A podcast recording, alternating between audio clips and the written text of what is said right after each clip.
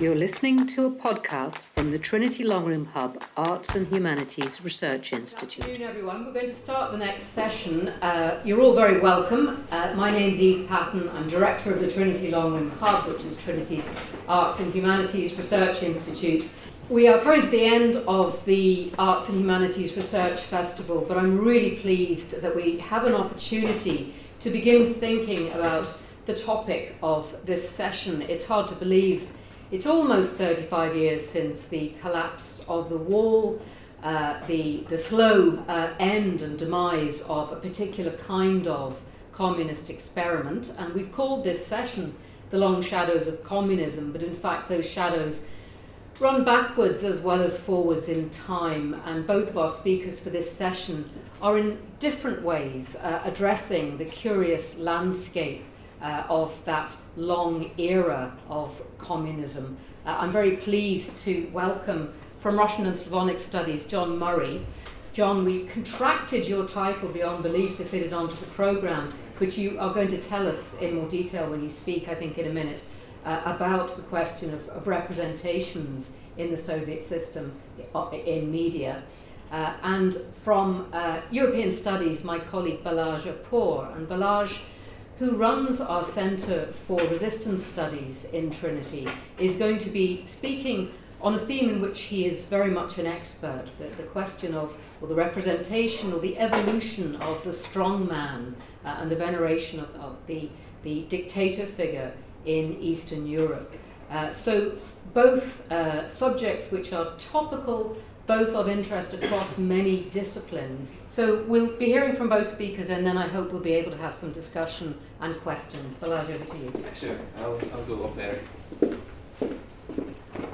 Well, thank you very much for the intro- introduction and, and, and for the invitation. I'm going to keep it very short, um, as per the instructions. And I'm also going to be uh, very brief uh, and, and try to be uh, very basic in general. So there will be a couple of ideas that I'm going to um, reflect upon, and I'm more than happy to discuss all of those um, uh, after the presentations. I'm, I'm, more of a fan of discussions, especially um, at a festival uh, like this. So uh, I would like to start with the title um, Long Shadows of Communism um, and why we chose the title. Did we choose the title? I can't remember. But why why uh, the title makes sense and what, what, what I actually think about the title. And I'm just trying to kind of relate my own research to to the title of the session. It's a, re- it's a very general title, and of course, it's, it's useful to, to bring uh, us together, and we wouldn't normally work on, on, on similar topic.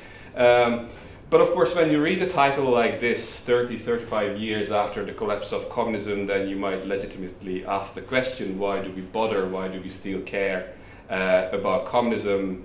Uh, it's all history. Um, um, why don't we move on? And there are, of course, uh, scholars and, and indeed uh, people in the media who argue every now and then, especially at the occasion of anniversaries, that, that post-communism is now over uh, and we should consider the period starting with 1989 as a, as a different, as a, as a unique historical um, uh, period on, uh, on its own right and they would certainly have a point. But then again, you, you would have events like the tragic and the brutal war in Ukraine, uh, which would be very difficult, if not impossible, to understand without um, a, a, good and, and, complex understanding of Soviet history and its uh, long lasting impact uh, in the region. Um, I mean, there are there are gazillions of examples that we could mention here, and, and probably those of you in the room would be familiar with those. But probably one of the most um, uh, recent examples to to um, uh, illustrate the long shadows of communism is the unveiling of a statue in Moscow to Felix Dzerzhinsky. Uh, Connor might have seen the picture. It's, it's a giant statue. It's not even kind of a modest statue. Dzerzhinsky was the founder of the Cheka of um, the predecessor of the KGB and of course the FSB, and they, they erected the statue in front of the Lubyanka, which is the infamous uh, headquarters of the former KGB. So as long as you have these things happening, and as long as one of the largest and one of the most powerful countries in the world is run by a bunch of K- KGB leds, we do, uh, I would argue, uh, have the right to talk about uh, the shadows and, and legacies uh, of communism. Now, the concept that I would use is not really shadow, um, it's more like a metaphor. Uh, the concept that I would use is, is, uh, is legacy. and in fact historical legacy. Um, now, the term legacy um, is, of course, an oft used term as as, a, as a, metaphor that we, we throw around a lot, but we do, not really tend to define it thoroughly. Um, and uh, interestingly enough, it is uh, specifically the communist legacy that triggered relatively uh, concise and coherent definitions of what we actually mean by historical legacy. There's, of course, a, a, a tons, tons of um, uh, literature. There's a whole field that grew out of this um, uh, event called transitology that, that revolved around the notion uh, of legacy without, of course, um, offering um, thorough definitions. But there are very useful definitions of historical legacy, and when we talk about long shadows, I think it's it's the, his, it's the notion of historical legacy, a thoroughly defined analytical concept uh, that we should use um, uh, instead and that's the concept I became interested in in the last um, uh, couple of years. Now, there are all sorts of definitions out there, and they enable us to, to reflect on the dynamics of persistent and change, basically, what remained the same or what remained unchanged, and what is it that, that is new. Um, so, basically, the historical legacy or historical legacies help us um, kind of account for the revival of certain structures, phenomena, uh, ideas, attitudes, uh, political practices after historical rupture in a modified form. So what I'm trying to say here is that the notion of historical legacy includes and embraces continuity as well as change. So it's not synonymous with the notion of historical continuity. It's a rather different concept. It's, it's, a, it's a bit more flexible that enables us to, to account for both change and, and uh, continuity or endurance, probably be uh, a better term. Um, uh, and I, I, think that this is a, probably the best term that helps us understand how the shadows of communism work uh, and why they are so long. Uh, and the example that I would use here is, is, is of course, um, what I mostly work on is the cult of the leader. Uh, my own um, area of expertise revolves around um, uh, the communist practice of, of venerating leaders. I focus mostly uh, on the Stalinist period, but more recently I became interested in, the late socialist and the post communist uh, period as well. And what really kind of struck me was not necessarily the, the periodical recurrence of the leader cult, uh, specifically in, in Hungary or elsewhere. Um, that's also interesting, uh, of course, but you have leader cults uh, everywhere, and it's more or less a timeless and universal phenomenon. But what I was struck by is not just the recurrence, but the links between uh, different types of gods across different historical divides. And if you take the 20th, 21st century um, um, history of Hungary, then um, arguably there were four or five uh, very different political regimes that produced the cultic veneration of the leader. In the, at the beginning of the 20th century, of course, you have the Austro-Hungarian monarchy uh, with the official veneration of uh, almost the Tsar there, but not. It's the Emperor, Emperor Franz Joseph.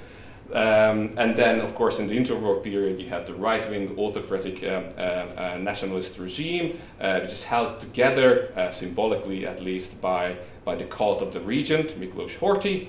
Um, after the Second World War, of course, you have the Stalinist re- regime, um, uh, emerging in the late 1940s, early 1950s, and of course, the implementation of Stalinism also meant the implementation of this absurdly monumental cultic veneration of the leader.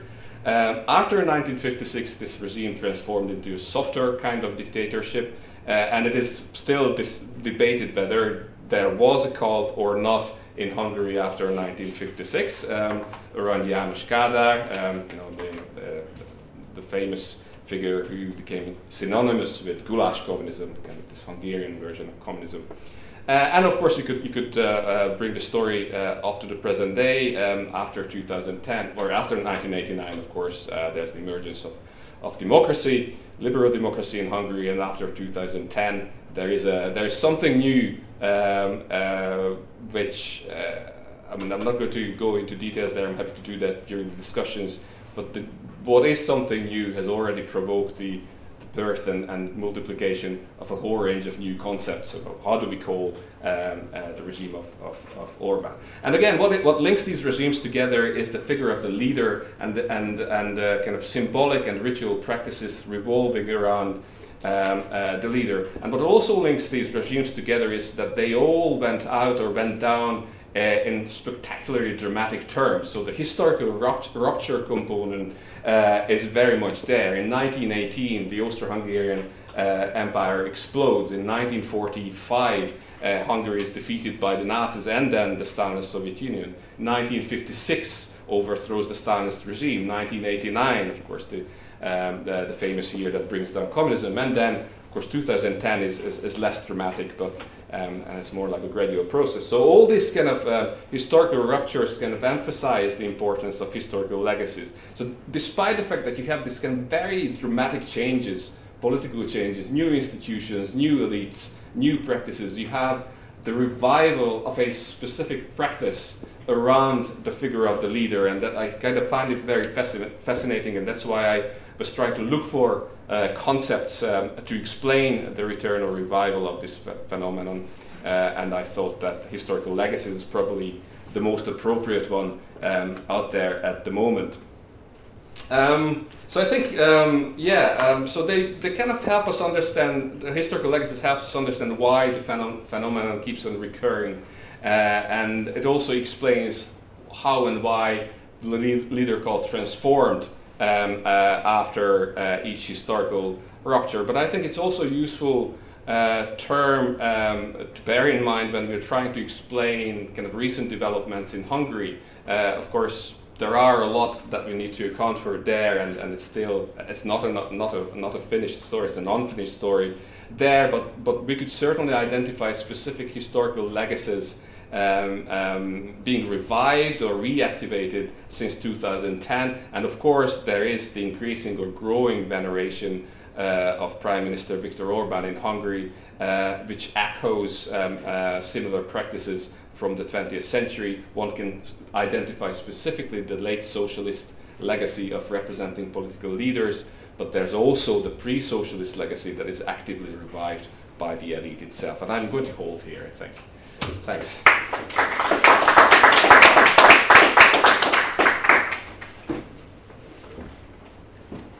Um, hello, everybody. Thank you uh, for uh, allowing me to talk here. Uh, so I'm going to come at this from a completely different angle.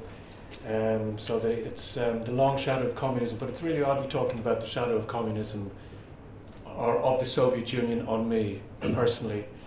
Um, from the point of view of having lived there, worked there, studied there, um, and how I sort of express that as a as a painter. And just before I take you through, what I'll do is I'll take you through uh, the process of um, uh, how I constructed one particular painting that might be interesting, um, and then I can talk more generally about uh, how I, vi- I visually express the impact that living in the Soviet Union has had on me, if that makes any sense. It's not very academic, but anyway. So, just briefly, um, I first uh, uh, studied um, in the Soviet Union with my friend Connor there in 1984, was it? One. 1981, okay, right. So, um, that's over 40 years ago, believe it or not. I can't believe I'm that old, but anyway. Um, and then I subsequently worked um, in, both in Ireland as a journalist and in the Soviet Union as a journalist, covering the, uh, the breakup of the Soviet Union. Um, and I, you know, I've written, uh, and then I, I, I started work in Trinity in, I think it was 2000, 2001 or two. Um, so I, I, you know, I've written academic articles, a few books on, on the Soviet Union and Russia, I published um, in newspapers, done some broadcasting. Um, but about 20 years ago, I sort of changed tack and I studied art and um, started to paint. And one of the, the, themes that I keep coming back to in my, in my practice is the Soviet Union and the impact, the, you know, deep impact it had on me.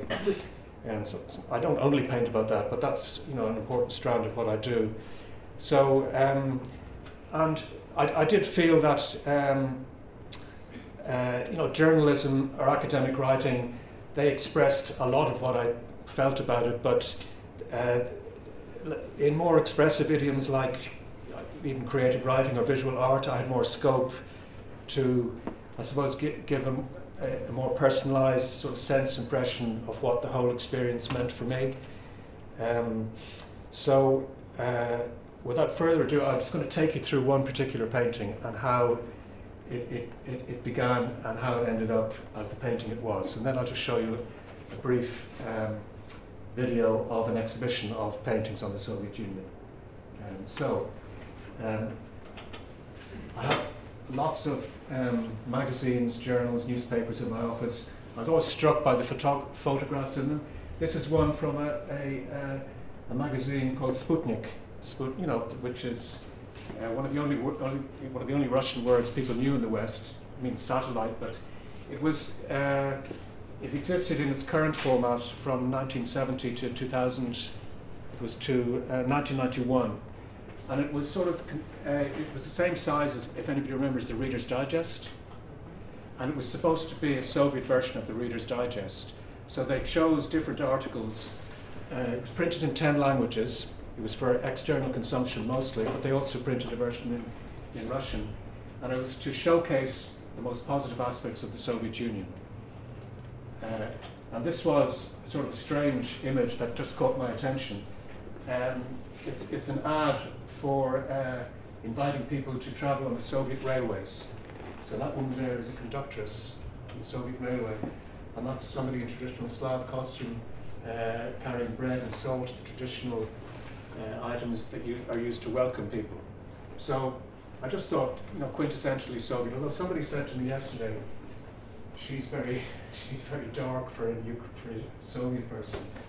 Um, anyway, that's not here. That was a Ukrainian said that to me yesterday. But so these are a couple more images that I used to uh, build the painting from. This one in particular of a train. So they're the images that I was struck by for whatever reason. That's also from Sputnik, 1972. And then I, I, I, decided to use just the colours that are used in offset printing, which you'll see in newspapers. It's, it's, it's a, a way of printing, so you only use uh, sort of the, you know, signs, sort of blue, red, uh, yellow, to, to make all the other colours, sort of replicate the printed look um, of the images. Don't ask me why I did it, but I just thought it might be interesting.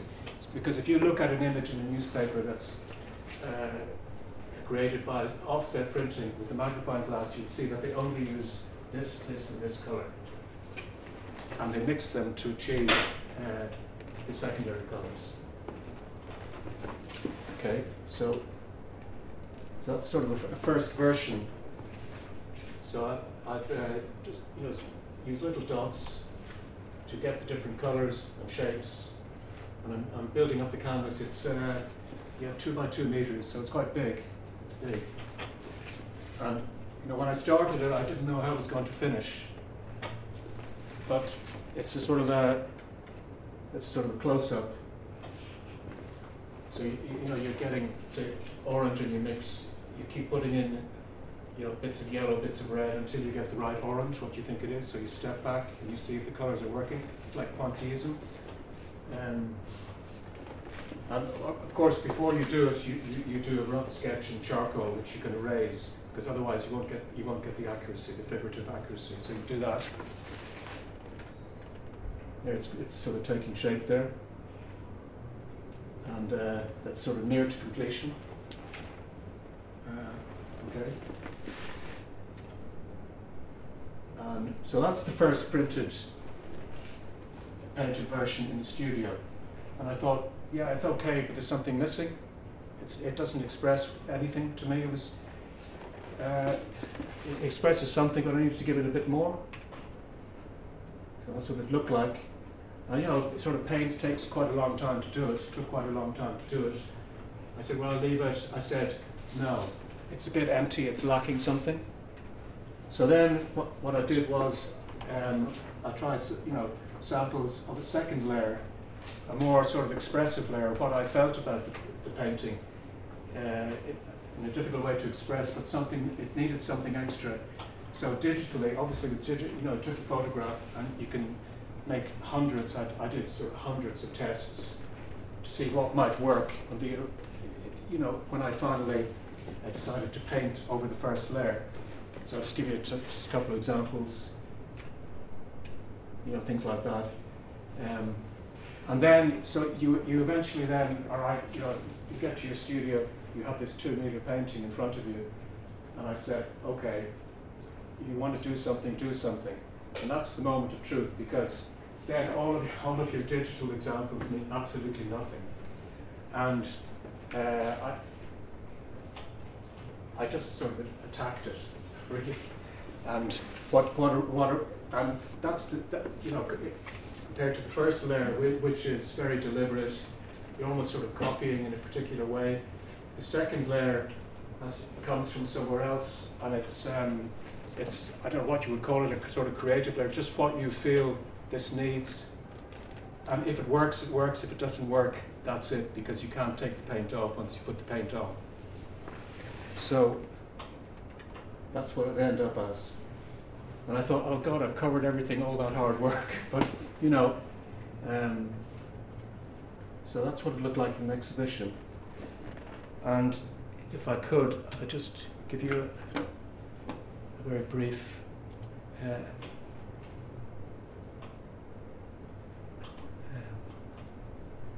video of how this is one of a series of four paintings. Uh, and this was at an exhibition uh, in Westport, took place a year or so ago. So that's the one. So they're all sort of done in the same way, and I've you know applied second layers to all of the first layers. They're all from Soviet newspapers or Soviet uh, journals, and to different degrees they're blocked out.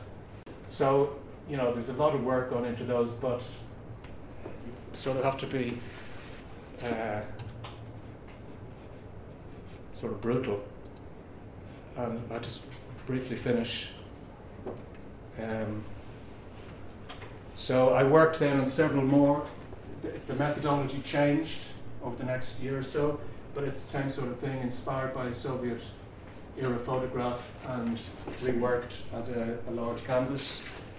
So these are uh, so that's uh, read. The Pavlichenko, the Ukrainian sniper, was actually mentioned mentioned by Putin just, just prior to the invasion to show that Ukrainians were the same as Russians. You know, they were один народ, единый народ. And these these are uh, ice skaters. Um, they were sort of uh, sporting heroes of the Soviet Union. But actually, one of our external examiners, Shamil, he said, "Oh yeah, they were very well known. They were the first to to uh, defect to the West." So it's difficult for me to say why I chose the, the paintings, but uh, that's what's sort of nice about visual art for me. That that you don't have to footnote why you chose it. It's just it strikes you. And you know, you go through lots of images and they either attract you or they don't attract you, and then then I worked on them. And it's sort of the opposite of academic work in a sense because it's not totally explicable. You can't really explain a lot of it, uh, but it's it allows me it gives me scope to express what I feel about my experience in the Soviet Union in a different uh, way. So that's my pitch. Thank you.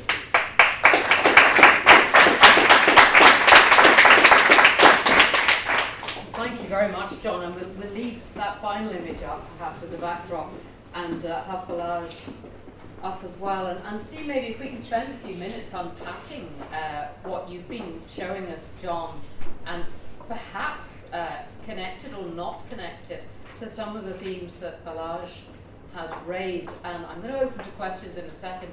But, John, I might just ask you to say a little bit more because we accept that this is a, a particular form of, of, visual art, it's a different medium. Uh, you're not expressing this in, in the form of academic language. So we don't expect you to say this means this or this yeah. means that.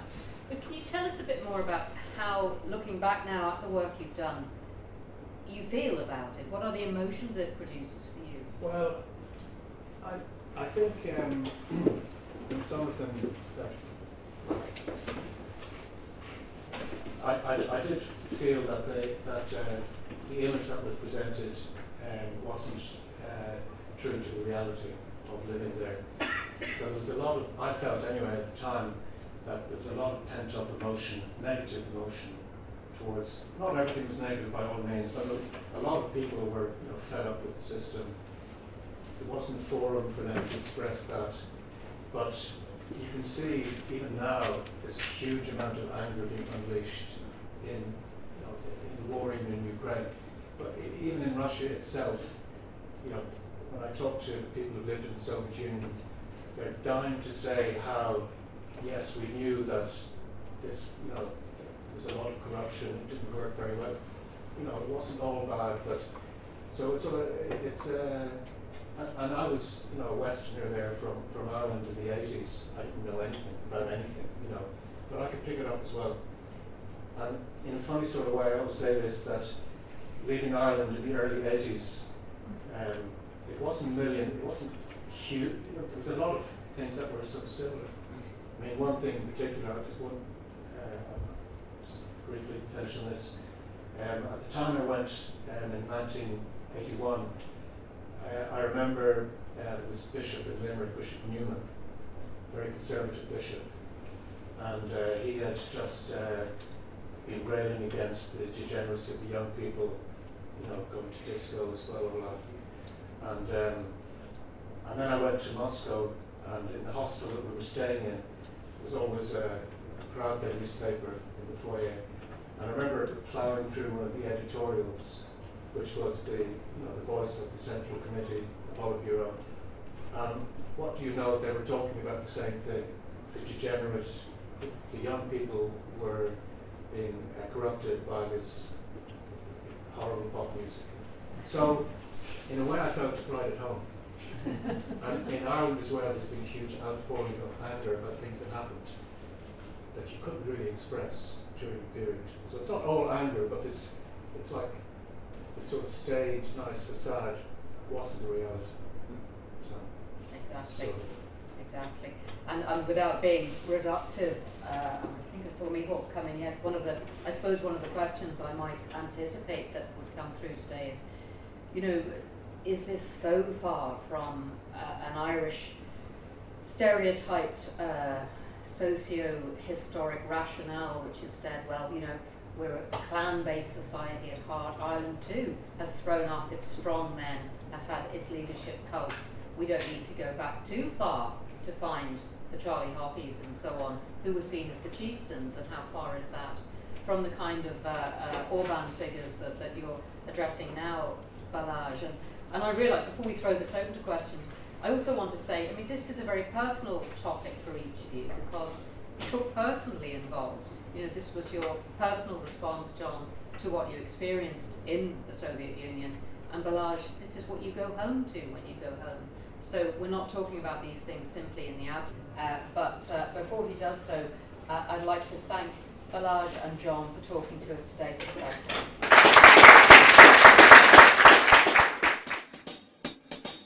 Mm-hmm.